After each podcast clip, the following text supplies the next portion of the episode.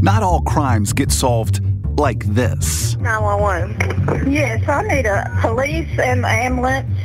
My husband's been shot. Who shot him, ma'am?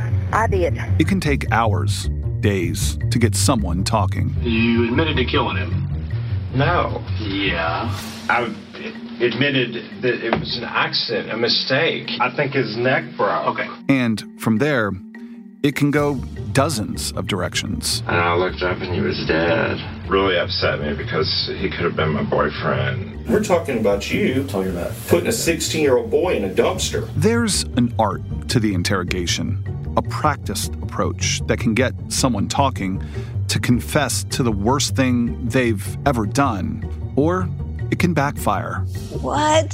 This is a kid who you knew that you said were friend who stayed overnight in your house and no reaction to him being found dead, dismembered, and dumped behind a dumpster.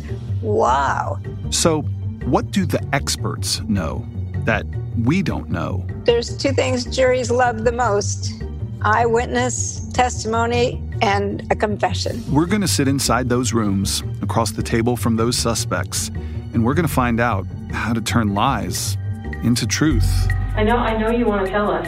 I, I can, I can see it in your face. Anything You Say, a new podcast from Vault Studios, coming soon. It was Christopher's idea to bury your son in the backyard. It was my idea.